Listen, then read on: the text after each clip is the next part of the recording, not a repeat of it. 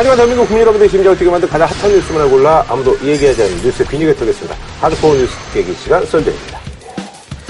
자, 첫 번째 소식은요. 정치권 소식인데요. 지난 주말에 더불어민주당 전당대회에서 이제 추미애 의원이 당대표는 이제 압도적으로 이제 당선이 됐습니다. 그래서 준비한 주제는요. 더민주가 더민 후보는 더민주 새 지도부 출범. 근데 추미애 또 대표님께서 지역구 5선 유일한 여성 지역구 5선이잖아요. 아, 지역구에서 5선 되고 예, 또 지역에서 여자로서 5선 최초인가요? 어, 원래 예전에 판사하셨죠? 예, 현직 판사 있을 때 음. 95년도인가요? 예. 그때 김대중 총재가 영입한 예.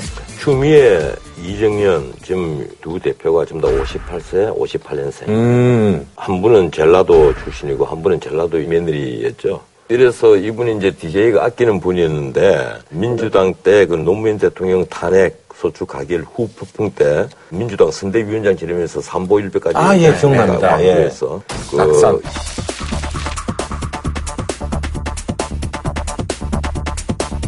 어쨌든 이번에 이 추 의원이 당에서 압도적으로 당선이 돼버렸잖아요. 뭐 모든 지표가 압도적이에요. 예. 바로 그거예요. 이게 당심, 민심 네네. 뭐 할 것 없이 여론조사 통해서, 예. 할것 없이 전부 다 압도를 했는데 문제는 전당대회 끝나면 컨벤션 효과로 당의 지지도가 올라가야 되잖아요. 새로운 당 대표가 선출되고 뭐 다 카리스마 있게 나가자 뭐 이런 연설을 한번 네. 하면 보통 한 적게는 3% 많게는 뭐 6, 7%까지 올라가거든요. 이번에는 리얼미터 한 군데가 올라왔는데 3.5%가 거꾸로 하락을 했어요. 하락이요. 예, 더불어민주당의 당 지지도가 하락을 하고 호남에서 특히 국민의당에게 다시 1위를 뺏겼어요. 아. 거의 비슷해졌어요. 예. Such a holiday. Ooh, you're a holiday. 지금 컨벤션 효과로 지지율을 올릴 수 있는 당 상황은 아닌 것 같다. 근데 이제 어쨌든 간에 그 유의미한 그 수치는 어쨌든 국민의당 쪽으로 약간 넘어갔다라는 거는 예. 호남 지역에서. 아. 근데 그 이제 지역별 여론은 이제 샘플 수가 적어서 아. 그거는 그냥 별 이유 없이 등락하기도 하고 그래요. 근데 어쨌든 네. 간에 이제 문재인 대표 쪽에서 밀어서 된 거에서 거기에 대한 반감으로 보는 시각이 좀 예, 그렇다고 있죠. 봐야 되겠죠. 네. 어. 사실 새누리당 또 친박 일변도가 됐잖아요. 그렇죠. 예. 이 국민의당 송금주 대변인이 얘기를 했더군요. 모두 과거에 묶여 개파 정치의 틀을 음. 벗어나지 못하고 있어 우려스럽다. 그 국민의당은 국민- 예, 국민의당 그 안철수 개파 아니에요. 거기도 안철수계 있고 박지원계 있고 다 있잖아요. 다 있지만은 그 안당이잖아요. 이쪽은 문당이고. 음. 근데 이제 특정 정당이 특정한 리더를 중심으로 어떤 시기에 결속하는 모습을 보이는 거는 저는 그럴 수? 있다고 아. 봐요. 저는 그거. 자체가 큰 문제는 아니라고 저는. 그것이 보수 중심의 정치. 명망가 중심의 정치, 그 자들 때문에 우리 민주주의가 이 꼴이 됐지 아니, 않습니까? 현실이 그런 걸 어떻게 해요? 그래도 최소한 유대감 정도 되면 그걸 바꾸려고 노력을 해야지. 아, 바꾸려고 노력하다 쫓겨났잖아요. 저는 뭐 어쩔 수 없다고 봐요. 이러면 어떻게 하느냐 말이에요. 아니 근데 있잖아요. 저는 궁금한 게 그럼 이제 추미애 체제가 이제 출범했는데 나름대로 뭐 좀 총평을 좀 해주신다면 어떠세요? 제가 먼저 할까요? 네. 이제 드라마는 없다. 무슨 말인지 알아요? 아주 위대한 그 국가적인 리드가 나 같은 사람이 등장하지 않는 이상 올망졸망한 이런 대선 후보들끼리 경쟁을 하면 누가 이기겠어요? 1. 드라마가 있는 사람이 이깁니다. 2. 골리앗이 아니라 다윗이 이깁니다. 쉽게 말하면 대선 후보를 만들어내잖아요. 네. 그 과정이 드라마틱했기 때문에 노무현 대통령이 만들어졌습니다. 수많은 지지자들이 몰리고 스스로 안 드라마틱해도 대통령 된 사람 많아요. 아니 가만 있어 보세요. 네네. 스스로 자진해서 막 모여갖고 돼지 네네네. 어, 돈 내서 오잖아요. 왜 그렇게 됐겠어요? 이 노무현이 보여주는 어떤 자기 희생 정신 있잖아요. 음. 그게 사람들을 계속 끌어모으면서 그때 하나의 경선 과정이 드라마틱해져 버렸단 근데 이제. 이제 그럴 가능성은 없어졌다. 없죠. 아. 문당인데 이제는 더불어민주당의 문재인 외에 누가 후보로 나와서 경쟁을 하겠어요? 누가 자기 희생을 치르겠어요? 지난번 대선도 박근혜 후보가 경선을 그냥 일방적으로 그냥 했잖아요. 그래도 대통령 되잖아요. 그러니까 우리가 과거의 사례를 참고해서 미래를 전망하는 건 좋으나 각자가 눈여겨보는 과거의 사례만을 갖다가 하는 거는 저는 그거는 합리적이지 않다고 아니, 보고요. 내가 하는 그냥 말은요. 국민들이 좋아하는 사람이 대통령 돼요. 아니, 내가 하는 말은 콘크리트 표 같은 대세론에 꽉 일으켜지가 있는 후보가 있으면 그거는 될 가능성이 있겠죠. 그렇더라도 마지막에 문재인과 엎어졌다 엎어졌다 그거 솔직히 말해서 투표율 75% 넘으면 뭐 팬티 스타킹 입고 뭐 광화문에서 춤을 추고 싶다는 이 스피킹이 아니었으면 박근혜 대통령 위험했어요. 그런 얘기가 워낙 퍼져나가니까 중간에 오후 3시 되니까 이미 60%곧 다 다가오거든. 이러니까 60대 이상이 다 나갔잖아요. 아니 근데 저는 뭐 어떤 특정한 어떤 돌발적인 변수라든가 어떤 후보 진영의 작전이라든가 전략이라든가 이런 걸로 결정된다고 보지 않아요. 저는 뭐 2002년도 대선도 노무현 후보의 개인기 가지고 자꾸 사람들이 얘기를 하는데 그런 거 아니라고 보고요. 그냥 물 덜 빠져서 5년 더 집권한 거예요. 그 이번 당이. 그죠? 물 한 번 들어오면 밀물 들어왔다가 썰물 빠질 때까지 시간이 어, 있잖아요. 저는 10년 간다는 얘기예요? 예, 그러니까 김대중 밀물이 들어왔다가 5년 했는데 현직 대통령 인기도 별로 없지만 물이 덜 빠져서 그래서 노무현 후보라는 배가 뜬 거예요, 그때. 그럼 정동영 후보가 나와서 530만 표로 졌는데 왜 졌냐? 물 다 빠져가지고 암초 위에 배 띄우니까 그 개인의 역량이 조건 합법을 떠나서 그렇게 되는 거예요. 아니, 그러니까 우리 지금 유 작가님은 그건 정말 이상한 분석이다. 지금은 그러니까 추미애 후보가 되든 누가 되든 간에 그냥 별 상관없어요, 그거 솔직히. 이번에 그대 생각은 또 물이 다 빠졌으니까 네, 지금 이제 또 누가 올라가봤자 파이 위에 배다 이런 야권에 이제 물 들어오고 있어요.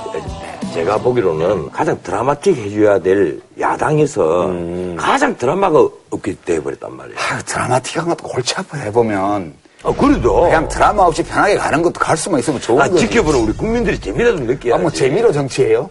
아니 근데 그러면 저기 드라마가 좀 이렇게 되게끔 김정일 위원장이 좀 이렇게도 뭔가 좀 나서지 않을까는 뭐 그런 기대를 많이 누가 꾸민다고 될 일이야. 그러니까 네. 이 김정인 위원장이 네. 얘기를 했잖아요. 신문 15%, 친박 15% 이거로 대통령 안 된다. 어, 중간지대 마치 새로운 정치 세력을 모을 수밖에 없다. 이 취지로 들릴 정도의 얘기를 했단 말이에요. 그래서 이미 언론에서는 이 문재인과 이 김종인이 갈랐으나 이런 얘기가 나오는데 제가 보기로는 안 그래요. 내가 보기로는 김종인 전 대표가 절대 문재인 전 의원과 갈랐을 리도 만무하고 오히려 외인을 넓히는 어, 그런 고민 끝에 나온 얘기가 아니겠느냐. 난 이렇게 봐요. 그건 뭐, 그런의 속마음이야. 아무도 알 수가 없고요. 음, 알겠지. 또그 마음이 내일도 오늘 같을지 그것도 알수 없어요. 그러니까 이제 그 논평하기가 지극히 어렵고요. 다만 이제 제3지대론과 관련해서. 그래서 뭐 이재호 의원도 얼마 전에 보니까 예, 상당한 그러니까 거 이제. 뭐 늘 푸른 네, 이재호 뭐전 한국당인지 의원. 예. 뭐 그랬더니 어떤 사람은 늘 푸른 녹조라떼 당해라 뭐 그런 얘기도 하고 그러던데. 아 그리고 얼마 전에 보니까 그 저기 이명박 전 대통령이 예, 다음 그 얘기예요.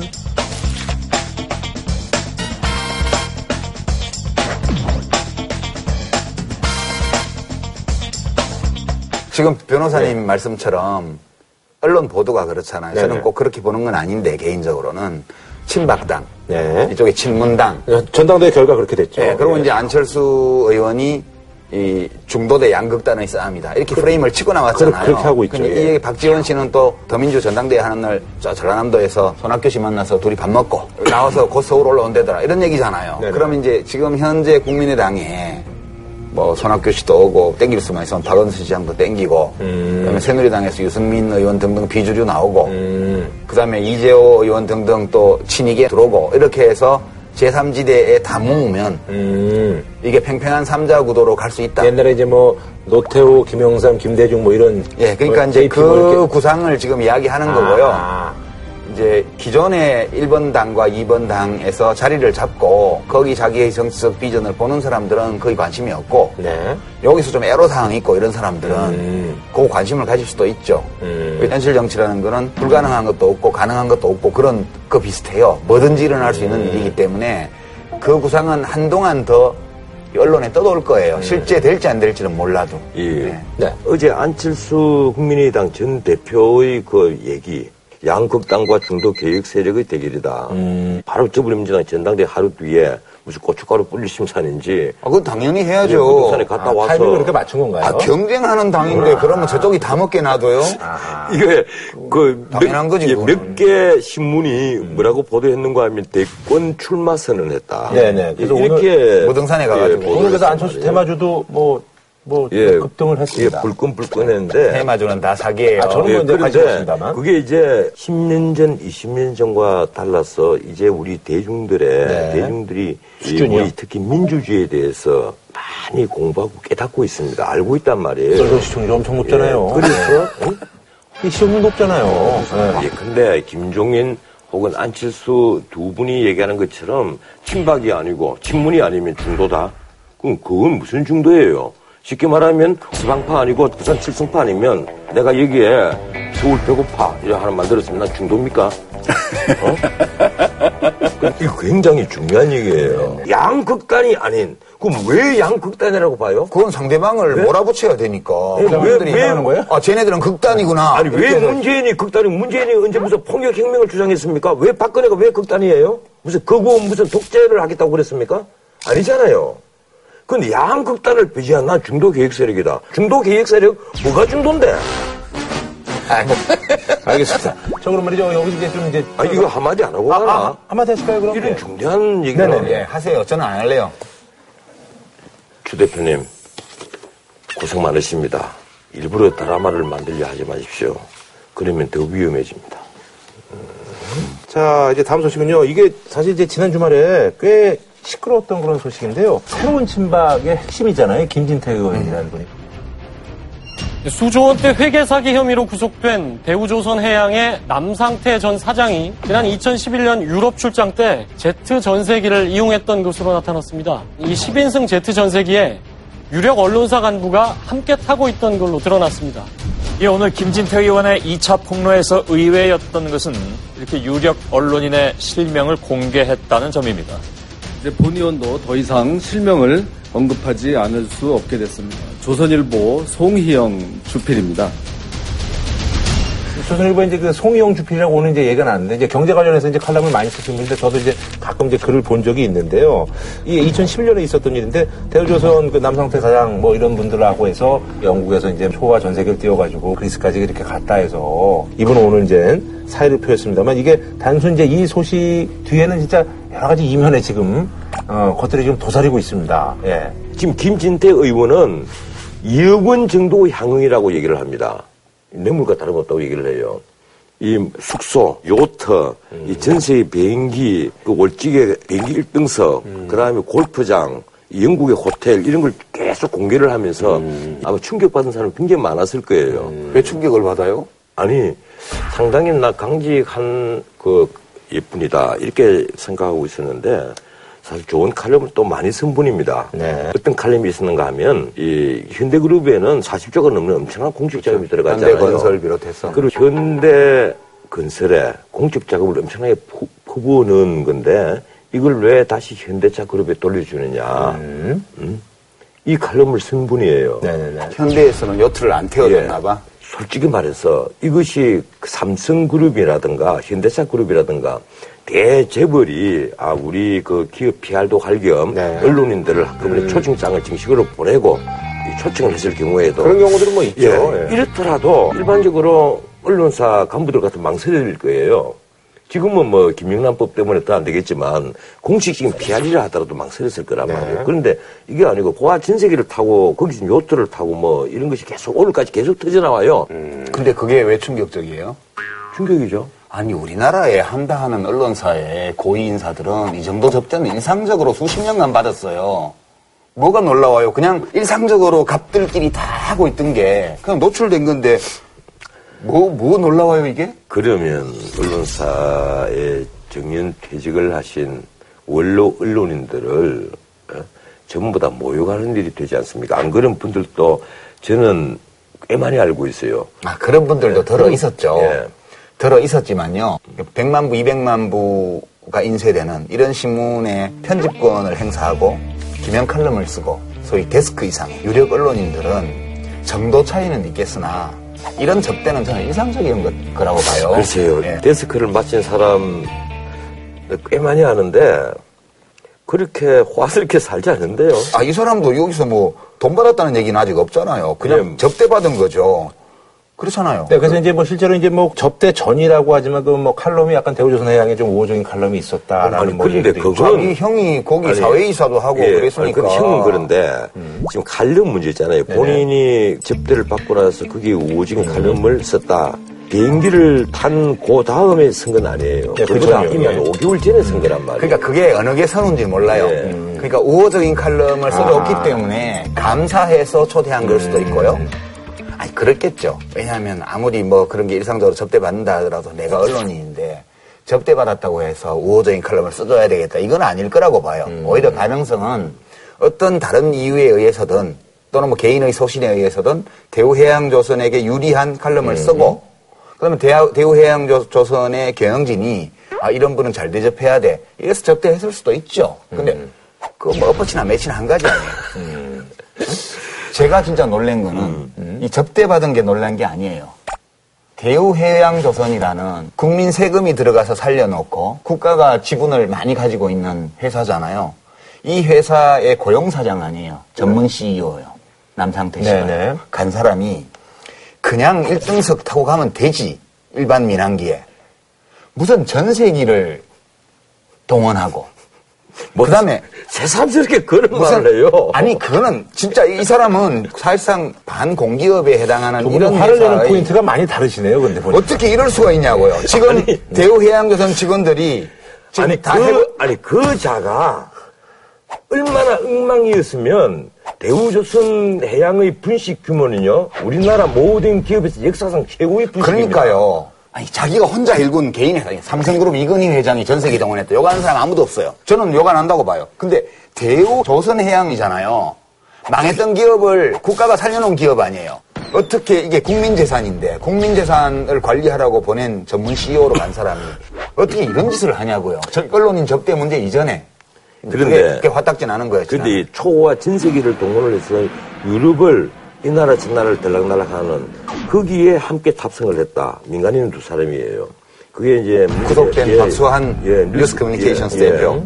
예, 그 뉴스컴 그 박수환 대표와 두 분이 탔단 말이에요. 이 박수환 뉴스컴 대표에게 왜 로비를 했겠어요? 이 대우조선 해양에 이 위에 상관이 산업은행 행장이잖아요.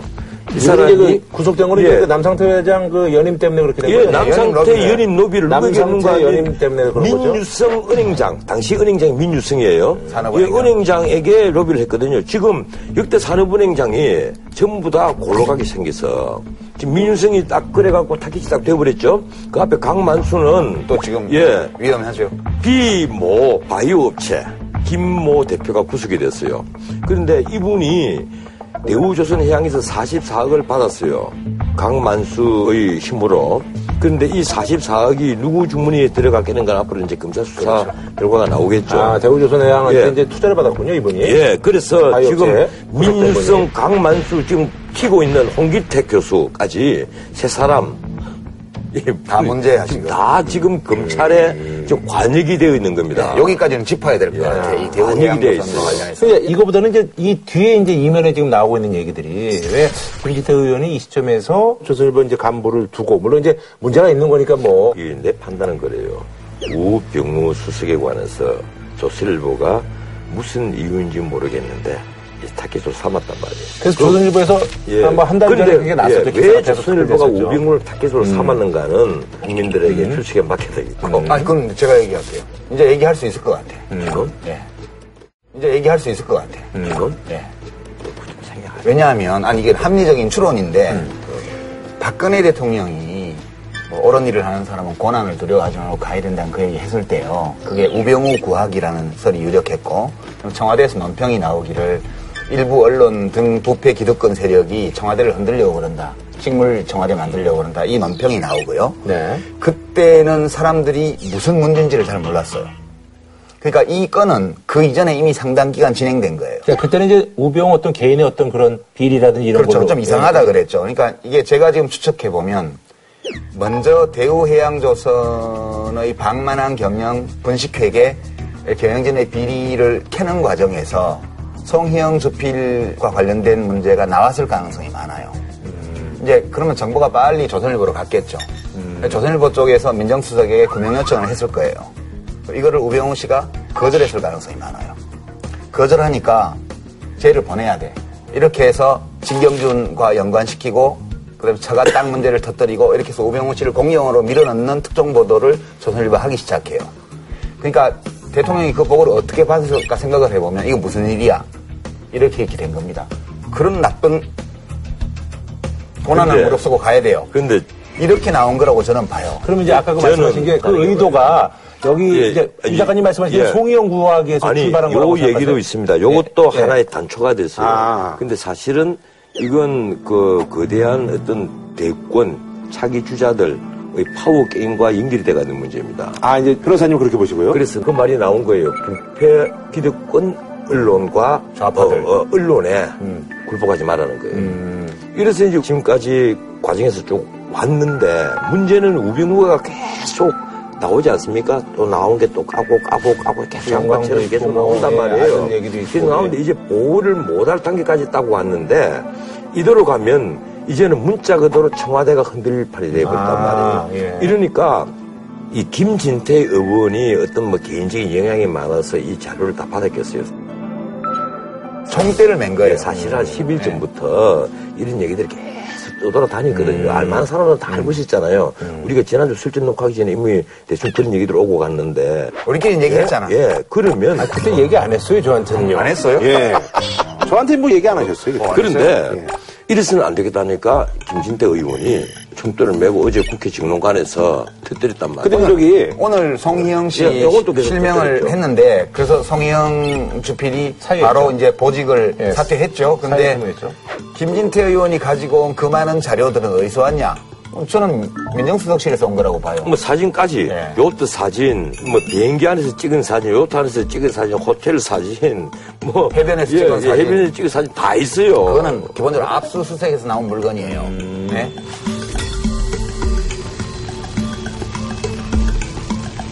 지금 이제 그 제작진들이 이제 뭐 지금 준 정보에 오늘 이석수 이 시각에 이제 특별감찰관이 사의를 표명했다고. 이석수 특별감찰관이 청와대에 사표를 냈습니다. 검찰의 압수수색 직후에 더 이상의 직무 수행이 어렵다고 판단했다고 밝혔습니다. 이런 상황에서 제가 이 직을 유지하는 것이 예, 적절한 태도는 아닌 것 같아서 이제 사의를 표명을 할 때는 됐겠죠. 왜 그런가 하면 뭐 오늘 오늘 장 보니까 어, 오늘 물러나지 않을 것처럼 그러더니. 아니죠. 오늘 당장 특별수사팀장. 윤곽근 이 고금장이 양쪽을 다 압수수색했잖아요. 네네. 심지어 우병우 쪽은 집까지 뭐 정강 사무실은 텅텅 비어 있더랍니다. 예, 그리고 이석수 특별감찰관은 사무실을 압수수색했겠죠. 그러니까 이제 수사를 받는 입장에서 특별감찰관 자리에 있으면 안 된다 하는 것은 그 기분이에요. 예, 그렇죠. 예, 마찬가지로 우병우 수석도 나는 그 기분이라고 봐요. 근데 이제 그거는 그 기분은 버틴단 예. 말이에요. 그러니까 이석수 이번은 그냥 상도 이상 사퇴를 한 거다. 공직자의 도리상 네, 네. 이제 맞게 처신한 거라고 보고요. 아, 뭐, 뭐 외압이라든지 이런 거 말고 그냥. 예, 우리가. 우리가 우리가 지난주에 어느 쪽이든 가면 독박을 쓰게 되니까 독박을 안 쓰려면 검찰이 쇼당패를 찾아야 된다. 그래서 찾고 찾은 쇼당패가 윤갑근 대구 고검장을 특별수사팀장으로 데리고 왔어. 원래 고검장급은 수사 안 해요. 예, 그렇죠. 예. 우리 여기가 차관급 아니에요. 고검장이 특별수사팀장 되는 게 전례가 없죠. 근데 하필이면 왜 윤 곽근 씨를 수사팀장으로 데리고 왔을까 이렇게 보면 이분은 진짜 정권의 서방수예요. 이분이 최근에 수사한 사건들을 보면 우선 제일 유명한 게 서울시 공무원 간첩 조작 사건. 이거는 중국 공안 서류를 다 위조한 걸로 지금 재판에서 다 드러났잖아요. 이 건 관련해서 국정원 관련자들이 이 조사를 받았는데 다 무혐의 처리하고요. 제1하급 직원 몇 사람만 불구속 기사하는 선에서 끝냈어요. 그그 다음에. 수사를 이제 총괄했다는. 예, 그럼요. 그 다음에 그렇군요. 청와대 문건 유출 수사 관련해서도요. 나머지는 다 청와대 가이드라인대로 문건은 다 찌라시고 다른 관련자들은 아무 처벌도 없고 아무 혐의, 범죄 혐의도 없고 오로지 조홍천과 그 경찰관 한 예. 사람 그 사람만 기소를 하는 거예요. 예. 박관천 씨. 그러니까 결국 조홍천 씨를 기소했지만 무죄 판결을 네네네. 받았잖아요. 저는 이 윤곽근 씨의 최근의 정치 사건 수사 결과를 보면 이분이 어떻게 하려한 걸 짐작할 수 있어요.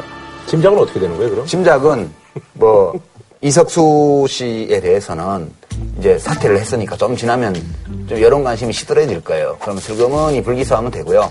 우병우 씨의 경우에도 저는 불기소하리라고 봐요. 양쪽 다 불기소. 아니, 무혐의를 했을 때 국민들이 무슨 받아들이겠느냐고요. 아니 그건 나중 문제고. 아니, 그 받아들이겠어요. 저는 양쪽 다 불기소할 가능성이 매우 높다 이렇게 보고요. 근데 이제 조선일보하고 청와대가 싸움이 붙었잖아요. 근데 조선일보 그때 그 이석수 감찰관하고 전화 통화했던 분은 그럼 그, 그 송영 그 주필 밑에 계시는. 밑에라고 예, 말할 수는 그- 없죠. 하여튼 주필이니까 밑에죠. 피모 그 부장으로 지금 네. 알려져 있거든요. 이 송 주필의 어떤 지시를 받고 통화를 한 건 아닌 것 같아요. 왜 그런가 하면 그건 별개고. 당시에 이석수 특별감찰관에게 전화를 한 언론사가 한두 군데 있겠어요. 음, 그 이미 면을 트고 명함이 교환되고 전화번호를 알고 있으면 기자 본능으로서는 당연히 전화하잖아요. 음. 그 다만 통화를 얼마나 그 격이 없이 하느냐 하는 문제에 그렇죠. 불과한 엄청 거지. 격이 없는 통화를 했지. 그 녹취록을 보면. 그렇죠. 뭐 보내줄까? 그런 얘기까지 그 나왔으니까. 이석수 그분하고 이제 통화한 그분은 그러니까 이 사건하고 이 사건하고 관계가 관계 없이. 그냥 예. 지금 송희영 주필은 처음에 발단이 어디서 시작됐는지는 발단이 여러 개일 수도 있고 네네. 어쨌든 그렇지만 청와대에 대해서 특정 보도 형식으로 조선일보가 선제 공격을 했고요. 음. 청와대가 받아치는 과정에서 송희영 건이 약점으로 아, 노출되어서 예, 예. 지금 이 짐을 지고 등에 이거 혹을 하나 달고 싸울 수는 없잖아요. 그러니까 지금 일부에서는 조선일보가 꿇었냐 이게 지금 갑들의 전쟁이에요. 일진끼리 말하면- 싸움 붙은 거야. 쉽게, 말- 쉽게 말하면 천하의 조선일보가 과연 정권에게 그것도 1년 반 남은 정권에게 꼬리를 낼 것이냐 네. 아니면 꼬리를 자를 것이냐 자른 거지 지금. 그러니까 송희영 주필이 주필직을 내려놓게 한 거는 예. 꼬리를 자른 거라고 봐요. 이 저는. 꼬리를 자르고 전쟁으로 갈 것이냐 아니면 꼬리를 내리고 꼬리 흔들면서 손잡을 것이냐 이 문제였거든요. 꼬리를 잘랐는데 뭘 흔들어요. 근데 그 자를 것이냐 내릴 것이냐 이제 꼬리를 잘랐으면 꼬리 세- 흔들 일은 세인의 없죠. 관심이었는데 뭐 관심이었는데 그건 이제 좀 봐야 되네요, 그럼.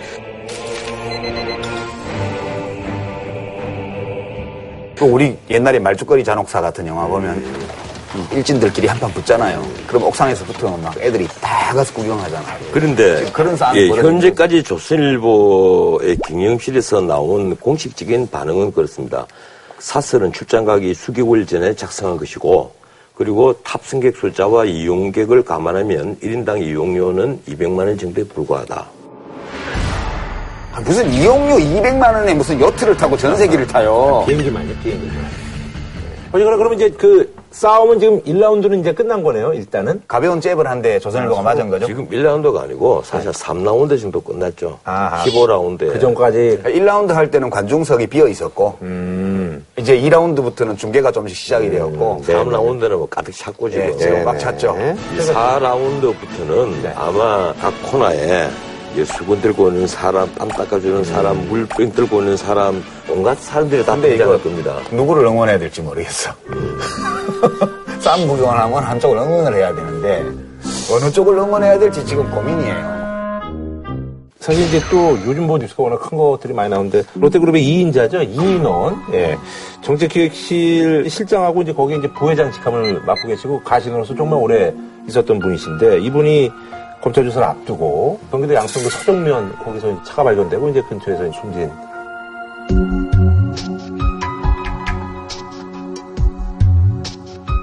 이 부인이 그 교통사고로 지금 오랫동안 이- 와병 중이죠. 예, 와병 아, 중이거든요. 이인원 회장님. 예, 부인. 이인원 근데 회장. 예. 이인원 부회장이 아직 그 부인에 보낸 유서는 얘기 없던데 아들한테 쓴 걸로. 예, 아들에게 쓴 게 있고 그리고 보통 사람에게 얘기하는 거. 근데 그 내용이요. 이 유서 내용을 보면 롯데 때문에 어 자살한 거예요. 그렇죠. 나 이거 처음에 보도됐을 때 이른바 명예자살로 봤단 말이에요. 예, 근데 옛날에 대우건설의 남모 사장님이 죽었다라든지, 그 다음에 성완종 전 의원이 죽었다라든지 한 건 일종의 다 명예자살에 가까운 자살이에요. 근데 이분은 검찰에 아직까지도 조사를 받아가지도 않은 상태란 말이에요. 그런데 그 유서 내용이 처음에 보도되기로는 롯데 비자금은 없다. 없다. 신동빈 회장은 훌륭한 훌륭한 사람. 사람이다. 이렇게 보도가 됐거든요. 근데 어제 나온 자료가 2015년 초까지 신격호 총괄 회장이 모든 권한을 갖고 있었다. 이게 유서 안에 있다는 거예요. 쉽게 말하면 신동빈은 죄 없다 이거예요.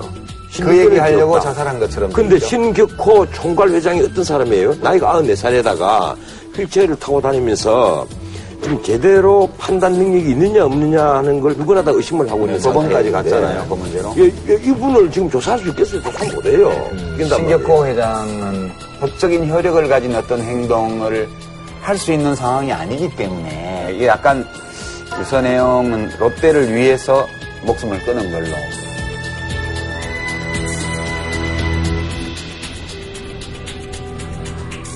이 검찰 수사가요, 예. 여러 가지 수사 기법이 있는데, 가령 피의자잖아요. 예? 그럼 우리 둘이가 수사관이란 말이에요. 나는 굉장히 착한 사람이고, 굉장히 나쁜 역할을 하는 거예요. 역할놀이. 갖다가 하고 막, 야, 그안 부려, 엄마. 네가 임마 회사 사장이야. 네가 장관이 해갖고 막 욕을 막 하고 막 난리야. 그럼 여기 와서 말려. 여기서 와서 말려. 그럼 따라서, 어이, 하지 마세요. 말 나가 있어, 나가 있어. 그래서, 아유, 죄송하게 그, 됐습니다. 아, 그 유장관, 유판사, 정말, 정말 참 죄송합니다. 이게.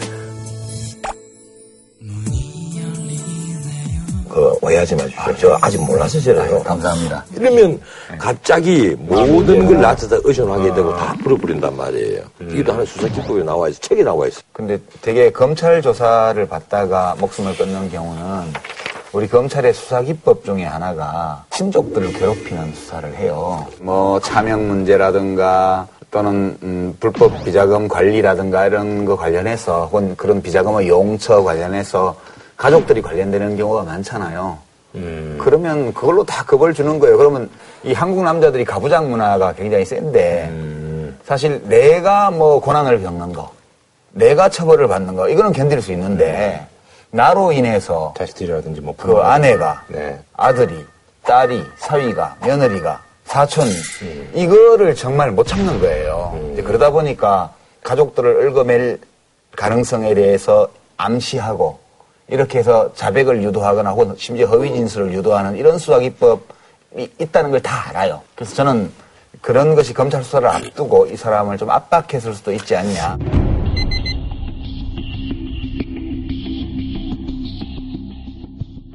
그런데 제가 보기로는요, 검찰 수사가 딱 두 개로 큰 줄기가 두 개였어요. 하나는 탈세, 하나는 비자금이었단 말이에요. 지난 5일날 롯데 정책본부를 압수수색을 다시 추가로 했습니다.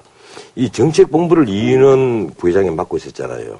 여기서 다 들고 간 데 대해서 탈세를 한 부분이 그리고 일부 비자금 관련까지 와장창 증거로 나왔단 말이에요. 더군다나 박창규 전 롯데건설 사장 의 노트북까지 뒤따라서 압수가 됐거든요. 여기에 비자금 관련된 증거가 다 있었단 말이에요. 이러니까 지금 검찰에서는 이제 이인은 부회장 부르고 나머지 그 빅파이브 중에 나머지 부르고 그다음에 신동빈 회장을 조사를 하면 추석 전에 일괄 기소를 할 것이다. 그리고 사법 처리를 누구 누구 누구 정해서 할 것이다. 이렇게 프로그램이 짜져 있었는데 이번에 자살을 하니까 첫째 못 받으니까 이인원이 진술을 못 받잖아요. 거기다가 검찰이 확보한 일부 증거들 있잖아요. 정책본부에서 막 압수한 서류들 중에 이윤은 명의의 어떤 서류라든가 이런 것이 증거 능력이 이제 문제가 돼버리거든요. 본인이 죽어버리는데 확인을 못 해주니까. 예, 확인을 못 하니까 이러니까 이제 검찰이 깊은 고민에 빠지는 거예요. 그러니까 이인원 부회장의 그룹 내의 역할이 재무 담당이잖아요. 그러니까 자금 관리를 그렇죠. 이분이 총괄해서 했기 때문에 여기가 핵심이라고 보고 조여갔던 건데 이렇게 된 거죠. 일부 언론은 이런 얘기를 합니다. 비자금은 물 건너갔다. 그리고 탈세. 뭔가 하면 이 신격호 총괄 회장이 이 조세 회피 지역에 페이퍼 컴퍼니를 만들어 놓고 거길 통해서 롯데 지분을 서미경, 네네네. 신유미, 그리고 신영자 이 세 사람에게 물려주는데 세금은 단 한 푼도 안 내요. 그래서 아마 사상 최고의 탈세 금액이 될 것이다. 이 얘기예요.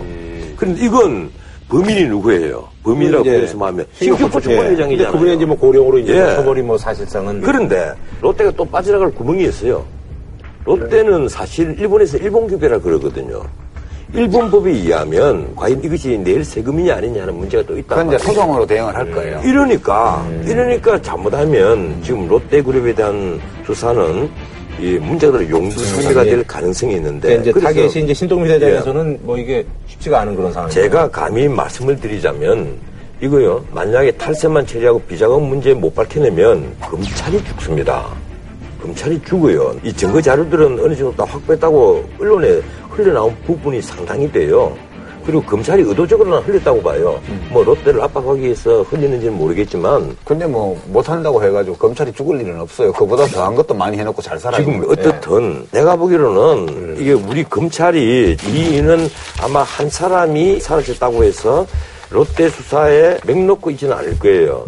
아마 검찰이 다른 그 여러 가지 충분한 증거들을 확보를 하고 있다고 보는데 검찰이 어디까지 결단할 수 있을까 하는 것도 아마 지켜볼 문제입니다. 그리고 아직까지 이 롯데그룹을 수사를 하면서 정치권이 하나도 연결된 게 안 나왔잖아요. 그걸 어떻게 이해를 하세요? 보통 재벌 수사하면요, 정치권이 반드시 나오잖아요. 근데 일본 회사인가 봐 진짜.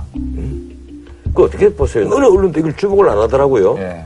롯데와 정치권 아무 연관이 없을까요? 저기에 123층짜리 엄청난 바벨탑을 세웠는데 활주로를 바꿨는데 그리고 황금알을 낳는 그 위라는 면세점을 독식하다시피 했는데 과연 정치권이 연관이 없을까요? 그거는 전직 대통령이지 무슨 정치권이에요. 근데 솔직히 내 생각은요 123층짜리죠 저 바벨탑을 국가에 헌납하면 내 용서해주고 싶은 마음도 있어요 골프장 하나 가지고 안 되겠어요? 아. 그거 안 됩니다. 자, 다음 소식은 이제 정치권 소식인데요. 국민의당 이제 김관영 의원이 이제 이분이 이제 뭐 주도가 돼서 박지원 의원도 있고 정동영 의원도 있고 여야 45명의 의원들이 이제 공동 발의했는데 새만금 거기다 이제 내국인 카지노를 이제 어, 만들어야 된다. 그래야지 이제 이게 지금 지지분이 한 10년 이렇게 돼 있는데 그래야지 뭐 좀 탄력이 받는 게 아니냐. 그래서 강원도 쪽에서는 또 이제 강원랜드가 있으니까 이게 또 이제 그리고 또 도박 중독이 심각한데 이거 어떻게 해야 되냐 뭐 이런 얘기들이 있어요. 정말 옷 단지들을 갖다 놓고 싶어져요 저도 그래요. 정말 화가 나요 화가 난다는 이 것은 서명한 분들 중에 네. 나하고 친한 분들이 몇 분 있어요. 네네네. 근데 참 봉사를 구분해서 말씀을 드리자면 통계가 강원랜드 보면 지금 100일 이상 출입하는 사람이 2,165명이나 되고 최대가 180일 이죠? 50일 이상 출입한 사람이 9,500명이란 말이에요. 그거 사는 거지 그 정도면 두 달씩 가 예, 있으면. 사는 거거든요. 두달 넘게가 있으면 그것 때문에 이미 가정은 파괴됐다는 얘기예요. 네. 자기 재산만 날아가는 게 아니란 말이에요. 그렇죠. 이 아버지가 그렇게 피인이 돼버리면 가까운 사람들한테 다 보증 주고. 뭐 보증 세우고. 근데 지금 쉽게 말하면 깔구리로 끌고 되는 사업이잖아요. 절대 망할 수 없는 사업입니다. 그렇죠.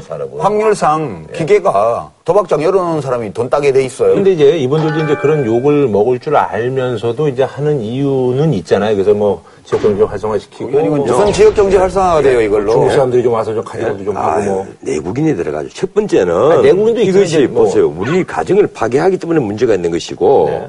두 번째는 법의 형평성 문제가 나와요. 우리 외국 나가서 도박해도 처벌하고 친구들끼리 모여가지고 몇 차례 모여서 고스톱 치지 않습니까? 뭐 담은 판돈이나 한 돈씩만 나누고 하면 그거 판돈 1억 되는 거 예. 시간 문제예요. 그럼요. 한 판에 100판 치면. 곱하기 100을 하기 때문에. 그래서 상습 도박으로 처벌해버린단 말이에요. 네. 그런데 이 카지노에 들어가면요. VIP를 믿는 데가 있습니다. 하룻밤에 몇 억을 잃어요. 네네 네. 그런데 아무도 처벌 안 한단 말이에요. 그런데 정성 카지노에 한 달에 15일 동안 출입을 하도록 해줘. 싱가포르에는 6일까지 출입하잖아요. 저는 이거 1년에 네. 요즘 전산화 잘 돼서 좋잖아요. 딱 출입증 탁 주민등록번호 탁 찍으면 1년에 열흘 이상은 출입 못하게 해야 돼요. 1년에 열흘 이상. 네. 가정 파괴라는 걸 막으려면 정하고 싶으면 음. 그 정도가 적합하지. 거기 우리가 폐광 지역이어서 일시적으로 어려움이 많이 겹쳤기 때문에 그런 거라도 해서 지역 경제를 살리는 거뭐 양해했다 쳐요. 지금 가보면요. 풍경이 가봤어요? 길목들의 풍경을 한번 보세요. 전당포라든지 뭐 이런 것도 이제 거기 어디 저 스릴러 영화에 나오는 장면이지. 뭐 차도 저당 잡힌다고 크게 붙여놓고 뭐 그게 밤새도록 시뻘겋게 불 켜놓고 그게 무슨 괴기 영화에 나오는 장면이지. 지금 1년에 출입한 인원이 310만 명입니다. 예, 연인원이. 연 인원이 309만 5,838명, 그 310만 명이에요. 그리고 거기에 카지노 매출액이요.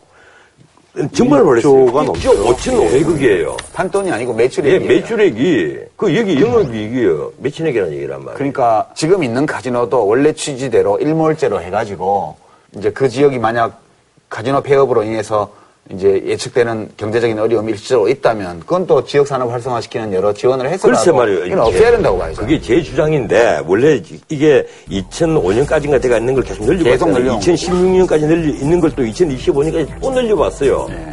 그 이걸 나는 그때 늘릴 때 찬성한 국회의원들 한 명단을 하나 좀 보고 싶어요. 아 그거 저, 기 들어가면 국회 홈페이지 들어가면 다 아 나와요. 글쎄 이걸 좀 봐야 되겠어요. 아니, 이 판국에 어? 새만금에 무슨 내국인 카지노 만들자 그러니까 부산에서도 우리도 해달라 그러고 안 그래도 무슨 토토 로또부터 시작해가지고 경연 경중에서 온 나라가 지금 도박 공화국이 되어 있는 판국에 이뭐 하자는 거예요 지금 이게 지금 감사원이 보다 보다 못해 이번에 한마디 했잖아요. 이 한 달에 15일, 1년에 180일까지 이게 좀 너무 심하다. 이 100일 이상 출입자를 강박적 고객군 그리고 50일 이상 100일 미만은 문제성 고객군 그 정도면 다 중독이에요. 다 중독이죠.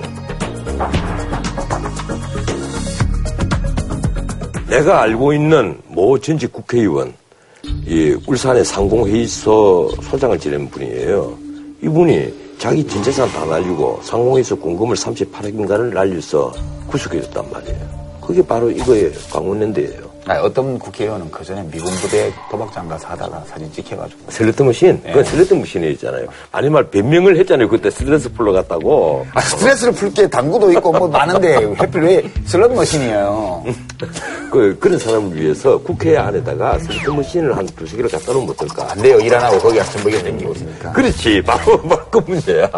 아, 그럼 뭐 이제 요거는 이제, 이제 넘어가는 걸로. 거기 설치하면 썰전에서 변호사님 밥이지 완전. 넘어가는 걸로 하겠습니다, 그럼. 네, 2009년도 인천이 853억 원을 들여서 추진한 월미 은하레일이 영업을 한 번도 하지 않은 채 지금 철거가 됐는데 그래서 저희가 한번 각 지방자치단체들의 세금 낭비 사례를 저희가 한번 좀 짚어볼까 해요. 그래서 이번에 준비한 주제, 혈세 펑펑, 국민 엉엉, 지자체 혈세 낭비 논란입니다. 인천이면 이제 제가 이제 고향인데요. 이거 월미 은하레일 얘기 이거 많이 나왔었거든요. 은하이라면 은하칠도 하는 999. 뭐, 뭐, 노래 한번 불러봐요. 그걸 제가 뭘. 김국환 씨도 아닌데 제가 뭘. 안상수 시장 때 이제 이게 인천의 그 저기 도시축전 이거 때문에 이제 만든 건데. 이게 뭐 안전성 문제도 있고 그래가지고 돈을 꽤 많이 들였는데 이게 뭐 써보지도 못하고. 얼마 들었다? 한 850억 네네. 정도? 853억 들였다고 신문에 나와 있던데. 800, 900억 가까이 들여갖고 이제 차는 뜯어다가 고철로 팔고 그 위에는 무슨 뭐 바이크 한다고 그랬다가 또 다시 모노레일로 또 한다고 그러고 월미 은하레일 뿐이에요. 인천공항에 자기 부상 1차.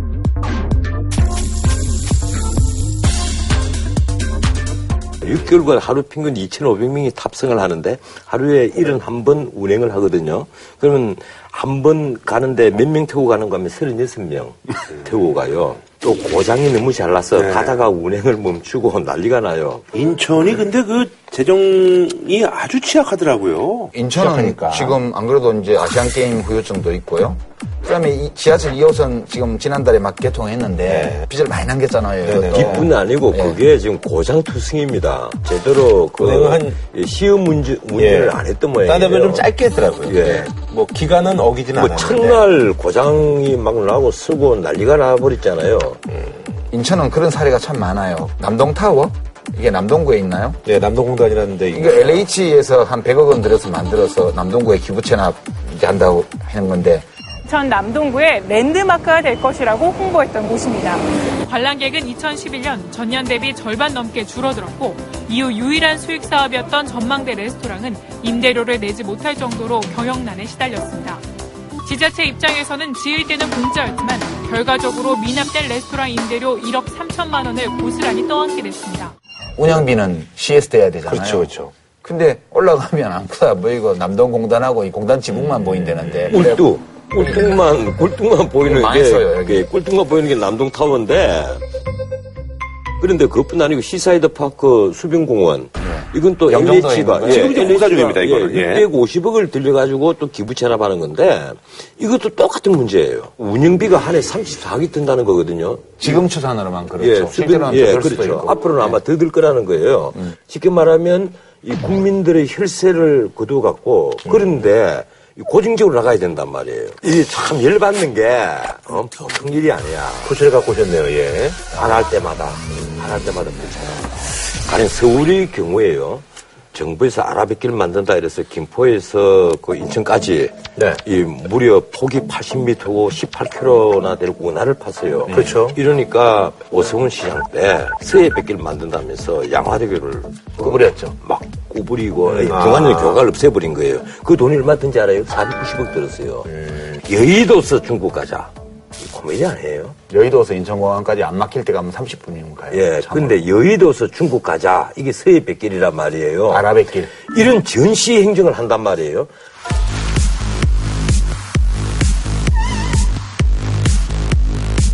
그리고 전남에, 영남에 F1 경주장. 이건 뭐 엄청난 몇천억 들인 거잖아요. 맞아, 맞죠. F1 경주 유치했다가 나중에 그것도 떠나 보낼 때 또 이 페널티 물었어요. 이건 축구 경기장 170개 넓입니다. 그러니까 F1 경기장은 더 이상 F1 경기가 안 열려요. 이제. 예, 네, 못 네, 열리죠. 네, 네. 못 열리는 거예요, 이제는. 이런 식의 그 예산 낭비를 하는데 전국에 모든 지자체가 축제를 몇 개를 하는지 압니까? 대한민국의 지자체가 왜 이렇게 축제 좋아하는지 모르겠어요. 무슨 아가씨들 너무 많잖아요. 고추 아가씨, 감자 아가씨 이러다가 뭐 이제는 뭐 온갖 아가씨가 다 있어. 굴비 아가씨도 있습니다. 네, 좀 많이 하죠, 지금 예. 기초단체가 벌리고 있는 이런 축제 비슷한 행사가 361건, 361건인데 그 중에서 적자를 안 보는 게 딱 한 건이 있어요.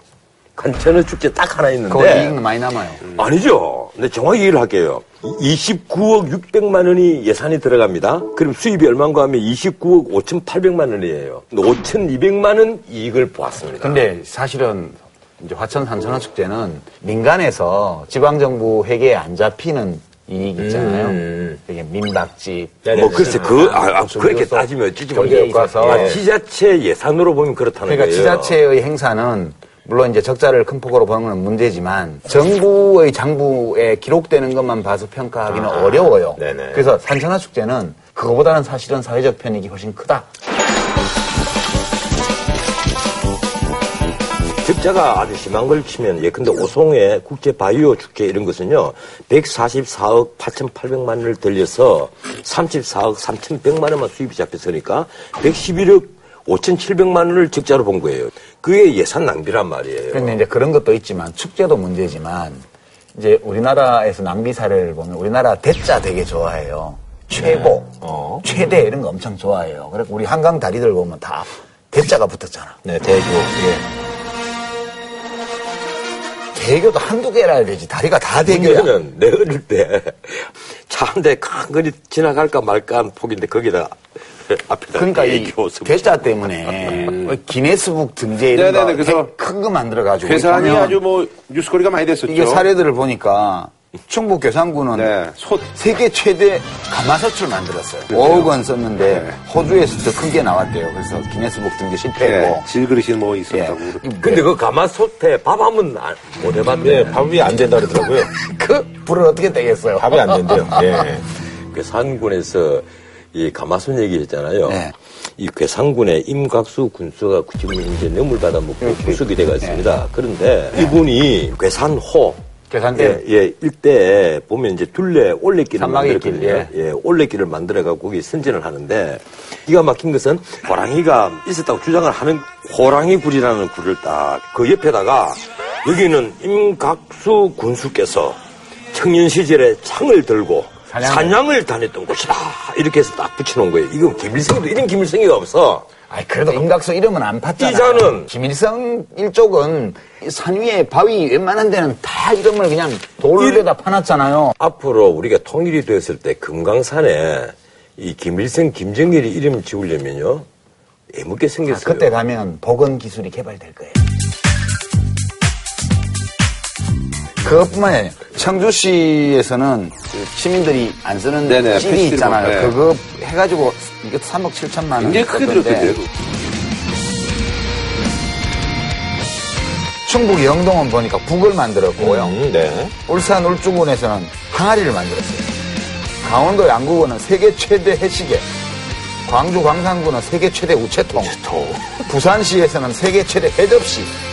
이게 해서 기네스북에 등재는 됐어요. 아, 근데 회접시는 정말 대단하다. 대단한 발상이다. 거기서 어떻게 회를 먹어요? 아니 이게 제일 큰 거, 제일 높은 거, 제일 긴 거 이런 거 좋아하는 이런 막 거대 서- 선호증 이건데 이런 거 하나로 이게 액수가 그렇게 큰 건 아니지만 유지비가 또 들잖아요. 아 유지비도 들 뿐만 아니라 이거 하나를 보면 열을 안다고 이건 뭐 하겠냐고요 매사에 이 국제 행사도 그런데 인천도 아시안 게임 이게 이제 후유증을 많이 남겼잖아요. 네.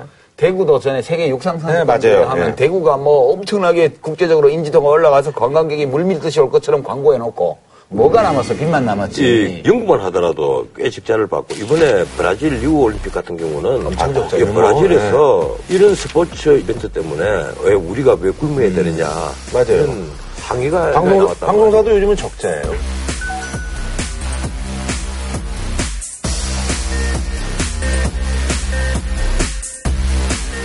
근데 지금 청사 얘기들도 많이 나오고 있는데 근데 인천은 시작하니까. 지금 4천억 원 들여서 시청 청사 새로 짓는다. 예, 청사가 필요하면 지을 수는 있는데 4,179억 근데 이제 오래되기는 좀 오래됐어요. 깎아줘요. 제가 이제. 거기는 중학교를 거기서 나와서 그런데 81년도, 82년도 그때 줘가지고 오래되긴 오래됐습니다. 근데 인천이 워낙 이게 재정절도가 뭐 이제 이- 지금 서울만 하더라도요 기초단체까지 이 너무 많아요. 용산구청, 마포구청, 뭐 서대문구청 다 새로 지었잖아요. 이 새로 지은 구청들이 하나같이 에너지 저효. 예, 음, 맞습니다. 다 유리로. 만들어 놓고 예. 모양만 그릇하게 만들어 놓고 그 안에 들어가 보면요 공간을 낭비를 합니다. 그건 국회부터 이 공간 낭비가 너무 많아요. 그 안에 에어컨 빵빵하게 틀어놓거든. 그런데 국민들 보고는 하루에 4시간씩 에어컨 타라고. 어? 아, 거기도 요새 중앙정부에서 그 에어컨 사용 규정을 좀 엄격하게 해가지고. 하루에 덥- 네 시간씩? 덥다고, 아우, 아니, 4시간은 넘지만 온도가. 그 26도. 그래서 막 덥다고 아우성이에요. 우리 집에는 에어컨을 틀어놔도 28도, 29도야. 집이 왜 그래요? 아니요. 어머니가 자꾸 꺼서 그래. 신청사 지어놓은 거 있잖아요. 그 어떻게 봐- 봤어요? 네, 그분 그 설계한 분을 이 자리에서 못 오갈 생각은 전혀 없는데 원래 서울시청 청사와 어울린다고 생각합니까? 잘 안 어울리죠. 그러면 둘 중에 하나는 뜯어야 되겠죠. 아, 근데요. 에펠탑도 그래서 처음에는 무지 이상한데. 그 에펠탑 같은 경우는 처음에 파리의 배꼽에 세운 등대다는 표현을 받았습니다. 모파상이 있잖아요. 거기 가서 이제 밥을 먹거든. 1층에 식당이 있었던 모양이야. 그 기자들이 물어요. 당신은 왜 여기 와서 밥을 먹느냐? 이, 이 탑이 그렇게 싫다면서 이러니까 파리 안에서 이 탑이 안 보이는 곳이 이곳밖에 없다. 이, 이 장소밖에 없다. 재미난 얘기네요. 그런데 지금 파리의 명물이 됐잖아요. 그러니까 식사하실 때 서울시청 구내식당에 가서 드시면 그게 안 보여요, 그 건물이. 청와대가 미우면 청와대 안에서 밥 먹으면 돼. 갈 수가 없으니까 그렇지. 들어갈 수가. 종로버스 주잖아요. 근데 자치단체장들이 왜 이렇게 막 축제하고 뭐 세계 최대 만들어서 기네스북 등재하고 별 타당성도 없는 은하레일 세우고 이거 이 짓을 왜 하는 것 같아요? 호랑이 굴 앞에 어? 내가 청인 시절에 어? 사장을 하던 터다. 아, 그거야 뭐 돈 드는 것도 아니니까 뭐 세우든가 말든가 그거는 보면서 욕하면 돼요. 지자체장들이 왜 그러냐 이렇게 보면 그 사람들은 표를 먹고 사는 사람들이잖아요. 시민들이 그런 걸 좋아하는 거야. 뭔가 이제 눈에 띄니까. 야, 딴 동네는 뭐 축제도 하고 있는데 우리 시장이 뭐 하냐, 군수가 뭐 하냐 이러고 세계 최대 뭐 이런 거에서 뭐 한다 그러면 막 좋아하고 아니, 그리고 그게 돈벌이가 된다고 생각을 하거든요. 그러니까요. 지금, 지금은요, 우리 시민들이 더 잘 알아요. 근데 인천도 지금 비 때문에 이렇게 됐는데 그렇게 비 만들어 놓은 시- 전직 시장을 국회의원 또 뽑잖아요. 지금 그게 시장이 안상수 시장만 나물릴 게 아니고. 안상수 시장 때 아니, 엄청 많이 역대. 시장들 다 나물해야 돼요. 뭐, 경중의 차이가 있어요. 안상수 시장 경우는 지금 인천이 문제가 되고 있는 여러 사례들을 만들어낸 장본인인데 8년 뒤에 아니, 아, 기본적으로는. 뽑아줬잖아. 아니, 기본적으로는 인천의 아시안 게임 유치한 게 잘못이죠. 하여튼 그 아시안 게임 왜 유치해? 이 유치한 바람에 인천시 빈빚이 지금 얼마나 늘었어요. 공식적으로 장부에 오른 빚이 11조인데 내가 보기로는 한 13조는 훨씬 넘은 것 같아요.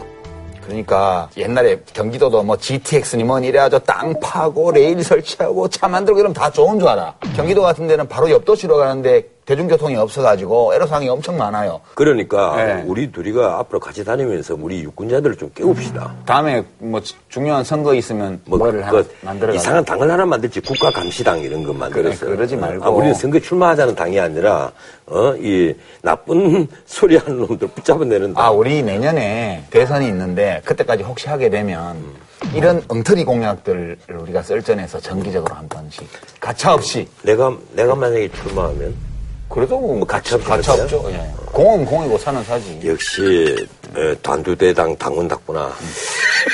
저 입당 안 했는데요. 어 입당한 걸로 알고 있는데.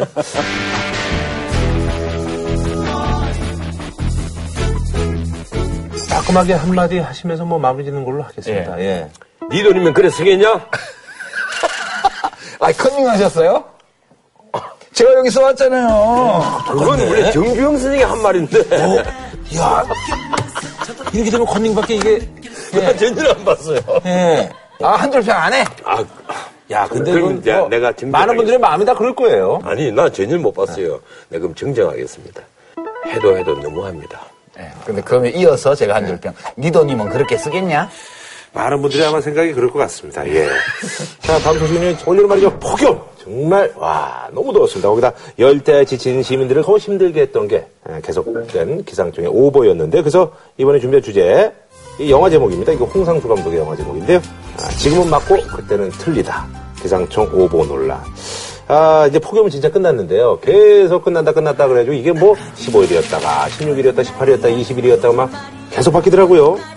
우리가 폭염이라고 내 얘기를 하는데 무엇을 폭염이라고 해요? 기온상으로 해서 한번 34도 이상 돼야 되는 거 아닌가요? 33도 최고 기온 이상. 아하. 그런데 그 7월 23일부터 8월 20일까지 전국 평균 낮 최고 온도가 33.3도였어요. 이러니까 한 달 동안 한 달간. 계속됐다. 예. 이런데도 정부가 재해로 인정을 하지 않은 거예요. 그래서 기껏 해서 요만큼 깎아주고 생색내고 전기요금? 음. 아이, 조금이라도 얼마나 고마워요. 어떻든 네. 그 내가 좀 공부를 해보니까 2003년 네. 유럽에서만 힘드시죠? 7만 1,310명이 그리고 2010년 러시아에서는 무려 5만 5,736명이 더위로 사망을 했어요. 근데 올해 우리나라에 더위로 돌아가신 분이 지금 열사병이나 일사병이나 직접적으로 더위가 상행이 된 경우는 통계를 이렇게 잡지만 더위로 인해서 신체 기능이 저하되거나 뭐 이렇게 해서 원래 있던 지병이나 이런 걸로 이제 돌아가시게 되면 사인이 아하. 다 직접적인 그런 질병으로 나오기 때문에 음. 더위로 그러면- 인한 사망으로 집계가 안 되죠. 자, 어제간에 이제 그 네. 기상청의 예보, 폭염이 끝난다, 내일이면 끝난다, 요 얘기가 16일, 18일, 네. 22일, 24일, 26일. 그냥 무리 여섯 번 만에 맞춘 거예요. 근데 기상청만 이러는 게 아니에요. 우리 경제부처에서도 아, 그 경제부처. 경제 성장률 예측할 때 음. 지난해 말에 예측한 거 하고 올 6월 말에 예측한 거 하고 10월 달에 또 수정 예측을 또. 해요. 그리고 한국은행 예측과 기재부 예측, 나온 자료들이 다 틀리잖아요. 예. 그러니까 왜 기상청만 갖고 그래? 이 사실요, 이 기상 예보라는 것이 로버트 매튜스라 그런 과학자가 참 재밌는 얘기를 했어요. 또 공부해 오셨구나. 보면 1년 내내 평균적으로 맑은 날이 70% 이상이다. 그래서 내일은 맑습니다. 그러면 70%는 맞다는 거야. 아니 장마철에 내일은 비 옵니다고 하면 한 7, 80%가 맞을 거예요. 그런데 우리 기상청이요. 얼마나 틀리는가 하면 장마철에 비 오는 날 예측도가 2012년도에 52%가 맞았는데 2013년도에는 40.1%, 예. 2014년도에는 27.9%로 떨어집니다. 근데 우리가 옛날에 사지선대왕 시험 볼 때요. 1번만 쫙 쓰거나 2번만 쫙 쓰면 대개 한 25점은 맞잖아요. 100점 만점에 확률상. 예, 그래. 근데 그걸 맞춰보려고 애를 쓰다 보면 10점도 맞고 6점도 맞고 그런다. 근데 그것도 다 제주에 옛날에는 1, 2, 3, 4가 아니고 가나다라 있잖아요. 예비고사 우리가 쳤을 때는 문제가 아마 서른 문제였는데 가라 가라 나가다가 가라 나가다가 가다가 가라 나가다가 가라 이러면 이제 서른 문제가 돼. 그런데 절반 이상이 맞았어.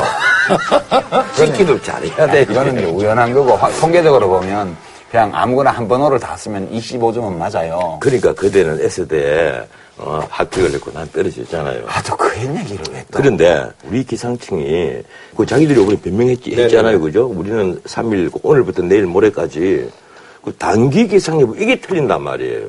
기상청 관계자가 방송에 나와서 이렇게 말을 하더라고요. 내비게이션요? 예. 네. 그 들으셨죠? 네, 들었습니다.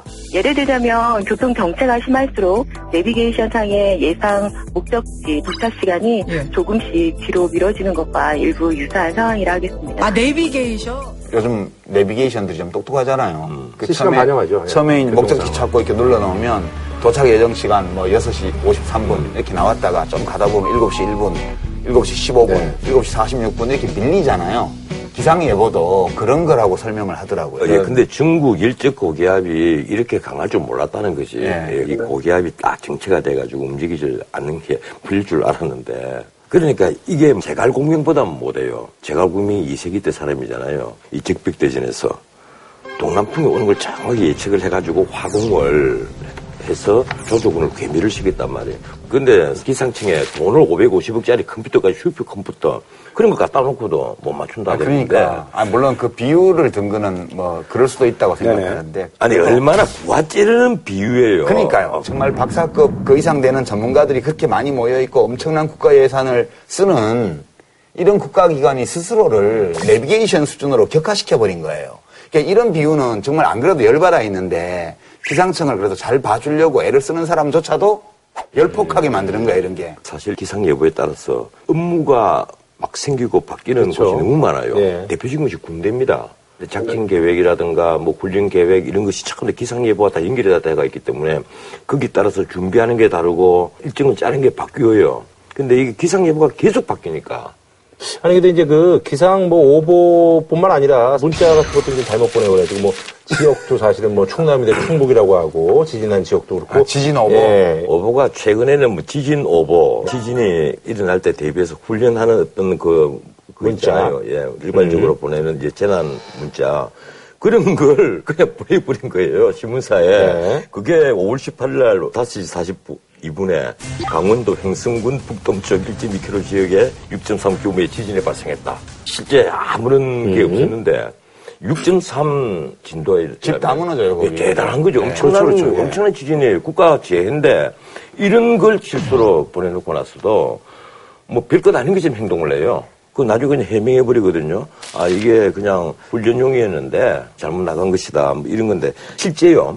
과거에 87년 7월 15일 날 헬마라는 태풍이 올라왔을 때 고흥반도에 상륙을 해서 사망자가 343명 그리고 이 3,913억 그 당시에 3,913억이라면 엄청나게 큰 돈이에요. 재산 피해를 일으켰는데 그때 우리 기상청은 대한해협으로 빠져나가고 빠져나가고 있다. 이미 고흥반도 올라와 있는데 대한해협으로 빠져나가고 있으니까 한국은 큰 피해가 없을 것이다. 이런 오보를 했단 말이에요. 예전에는 이제 그런 게 그러니까 많았었다라는 지금. 기상 예측이 네. 지구 온난화 현상도 있고 뭐 엘니뇨, 라니냐 그렇죠. 등등해서 네, 예측하기 힘들죠. 예측하기 예. 힘든 점은, 점은 인정을 해요. 그렇지만 기상청 직원들이 네.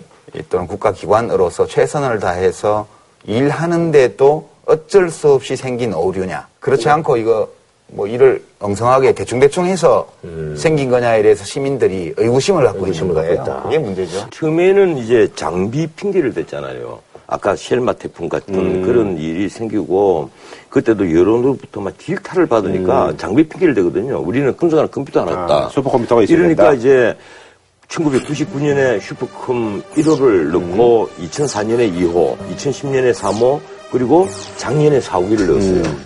음. 이게 전부 다 이 슈퍼 컴퓨터인데 작년에 들어온 것은 532억을 들인 겁니다. 500억대. 예. 이렇게 엄청나게 장비를 갖고 왔는데 여기에 들어가는 우리 기상예의 자료 있잖아요. 예. 이것이. 일단 데이터가 정확하게 들어가야 제대로 예측을 뽑아내죠. 그러니까 인풋 들어가고 프로그램 돌리고 예측 뽑아내는 건데 우리가 위성 장비도 부실하죠. 그러니까 인풋을 이렇게 끌어모을 수 있는 그런 장비들이 예, 좀 그러니까- 약하다는 얘기죠. 예. 그 우리가 보유하고 있는 기상 레이더 10대 중에 3대는 노후하다는 거예요.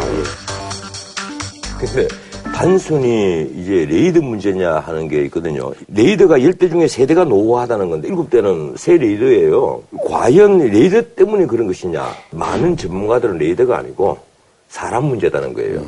기상청은 지난 2월부터 532억 원에 이르는 슈퍼컴퓨터 4호기를 가동하고 있습니다. 하지만 컴퓨터가 내놓은 수많은 시나리오를 해석하는 건 결국 인간의 몫입니다. 그래서 기상청에서는 두 번째 핑계를 댑니다. 전문가가 없다. 뭐 지금까지 뭐 했어요? 예? 그래서 오클라호마 이 기상 과장을 지낸 그 분을 모시고 오잖아요. 캠 크로퍼드 교수라고 왜 우리 언론에도 자주 나오고 그 이분이 우리나라에 4년 동안 있었단 말이에요. 2009년부터 4년 동안 있으면서 많이 가르쳤대요. 근데 이분이 딱 떠나고 나니까 오류가 더 많이 늘어나 버린 거예요. 그럼 이걸 어떻게 그러니까 되는 사람이 거예요? 중요하다. 예. 누가 하느냐가. 예. 근데 왜 기상청도 우수한 직원들 채용하잖아요. 근데 왜 이게요. 그 우리는 전문가가 없는 구조일 수밖에 없는 게 이 예보관들 있잖아요. 네. 예보관들이 10년 이상 근무를 해야 외국에도 전문가가 된다고 그래요. 특히 화산 지대에 있는 기상 관측관이라든가 이런 분들은 네. 20년씩 딱 근무한 분들이랍니다. 미국 같은 경우에. 네. 그래서 그분들은 아주 미세한 어떤 그 변화를 보고 어디 뭐 개천에 네. 고기가 올랐다라든지 그 수온이 바뀌었다는 거 아니에요. 네, 네, 네. 이런 거 보고도 위험 신호를 감지를 할 정도의 노하우가 생기는 모양이에요. 근데 우리는 그런 전문가가 없어요. 직급이 아홉 체계가 딱 돼가지고 하나씩 하나씩 단계로 옮기려면 이 기상예보가 오래 있으면 안 된단 말이에요. 2년 아니면 3년에 딱 빠져나가야 되잖아요.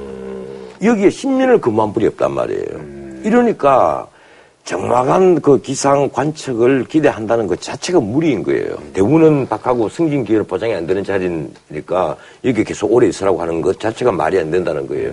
근데 기상청의 이 편제 직제를 바꿔야 된다고 보는 거예요. 결국은 이분들에게 어떤 메리트가 주어져야 되거든요.